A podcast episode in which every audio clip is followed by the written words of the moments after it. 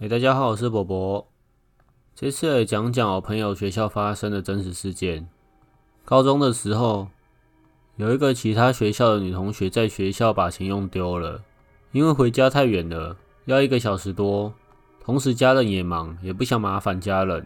我们关系比较好，她就打电话给我，让我送点钱给她。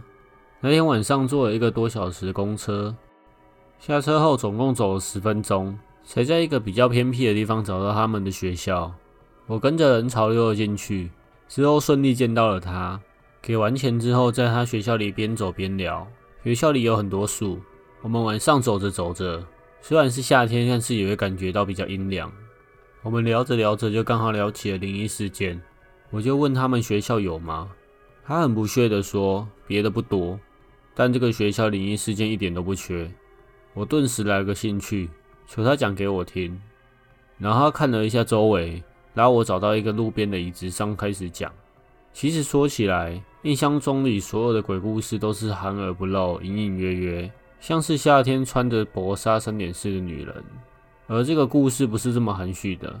他说他是在女生宿舍的三楼，房间里是没有卫生间的，而公共的卫生间就在走廊里，而他们学校的女生宿舍二楼的卫生间。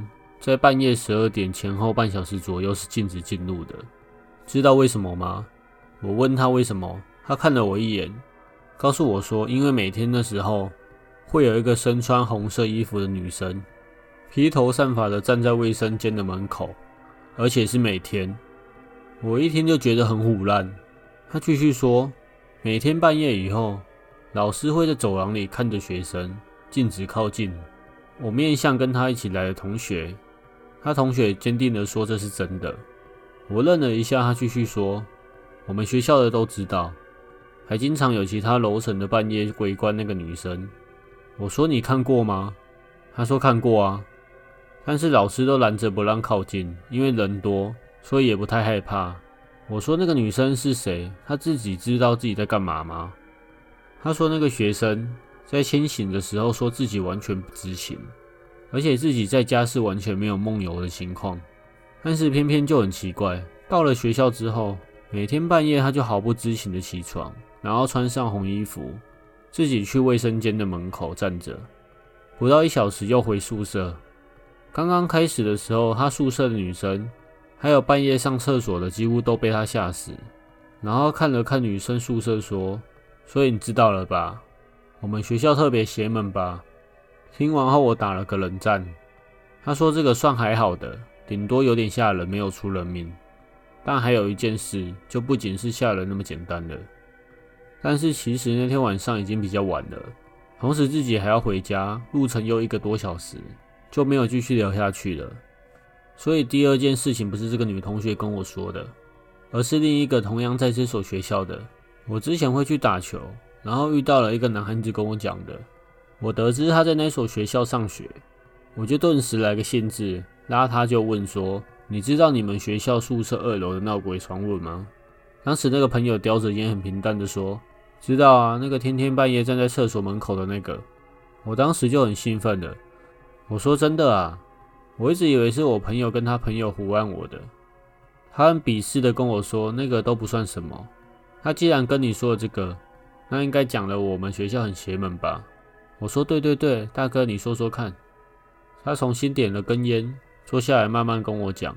他说另一桩是出了人命的故事，在男生宿舍是有五层楼的，五楼的人并没有住满，但是四楼的四零一这个房间虽然没有人，却被封了起来。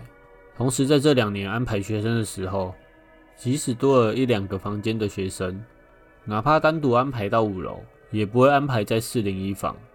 因为四零一号宿舍是被封起来的，甚至还包括四零二、四零三都不会安排人住的原因，就是因为二三年前四零一房有一个学生跳楼摔死了，而跳楼的原因是诡异到让人不敢相信。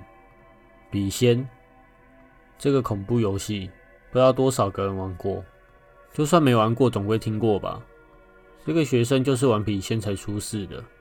某次半夜宿舍夜谈，不知道是谁提起玩这个游戏，具体原因我已经不记得了。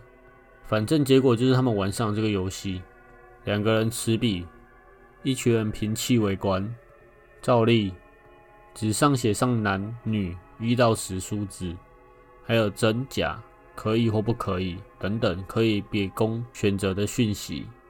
闭眼默念，然后手中的笔不由自主的晃动，然后大家把自己的问题问了一遍，之后大家不知道要问什么了，于是他们开始问请来的这个笔仙的自身信息。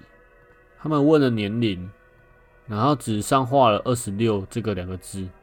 他们又问了男女，最后纸上画了一个女。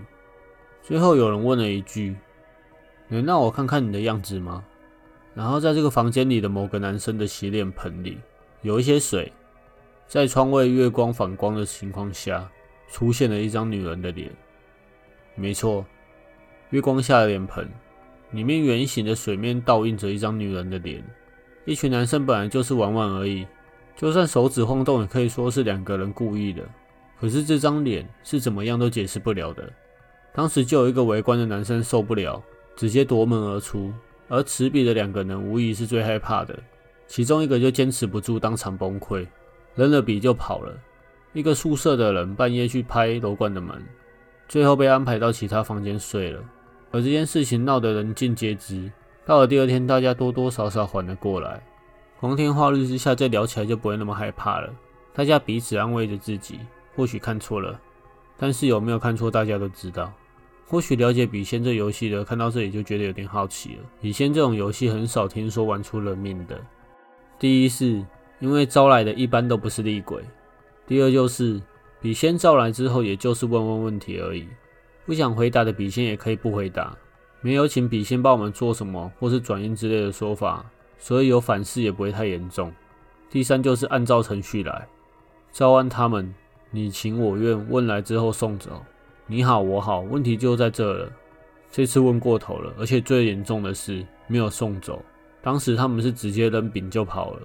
有一种说法就是，没送走的笔仙会被困在那支笔里，从一只自由的游魂。变成一个困在监狱的犯人，于是他就想办法设法报复你，因为他被困住，完全都是因为你们造成的。于是，在这之后的几天，这两个男生总是精神忽悠，出现种种的幻觉。其中一个男生终于受不了了，找了懂这些的师傅指导怎么摆脱这些。然后另外一个听的过程就告诉这个男生：“你找一身红睡衣，睡个几个晚上，他只是被困，时间久了还是能出来。”但是你穿了红衣服，他在骚扰你，就有可能把自己变成厉鬼，万劫不复。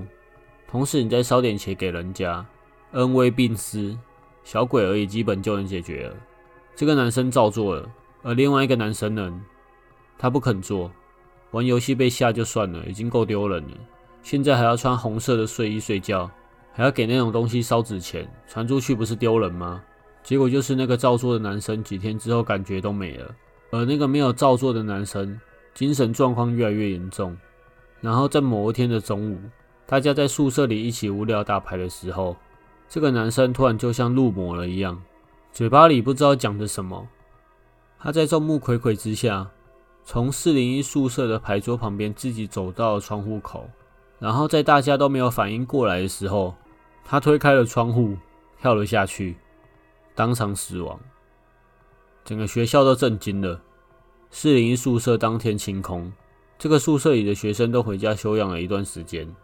后来四零二、四零三的学生总是跟学校的老师说，他们半夜总是听到四零一有奇怪的声音，人心惶惶。最后学校把四零一宿舍封了，而四零二、四零三宿舍也不再安排人入住。最后这件事件也被学校禁止谈论。渐渐的，大家都毕业了。这件事情就慢慢的落幕了。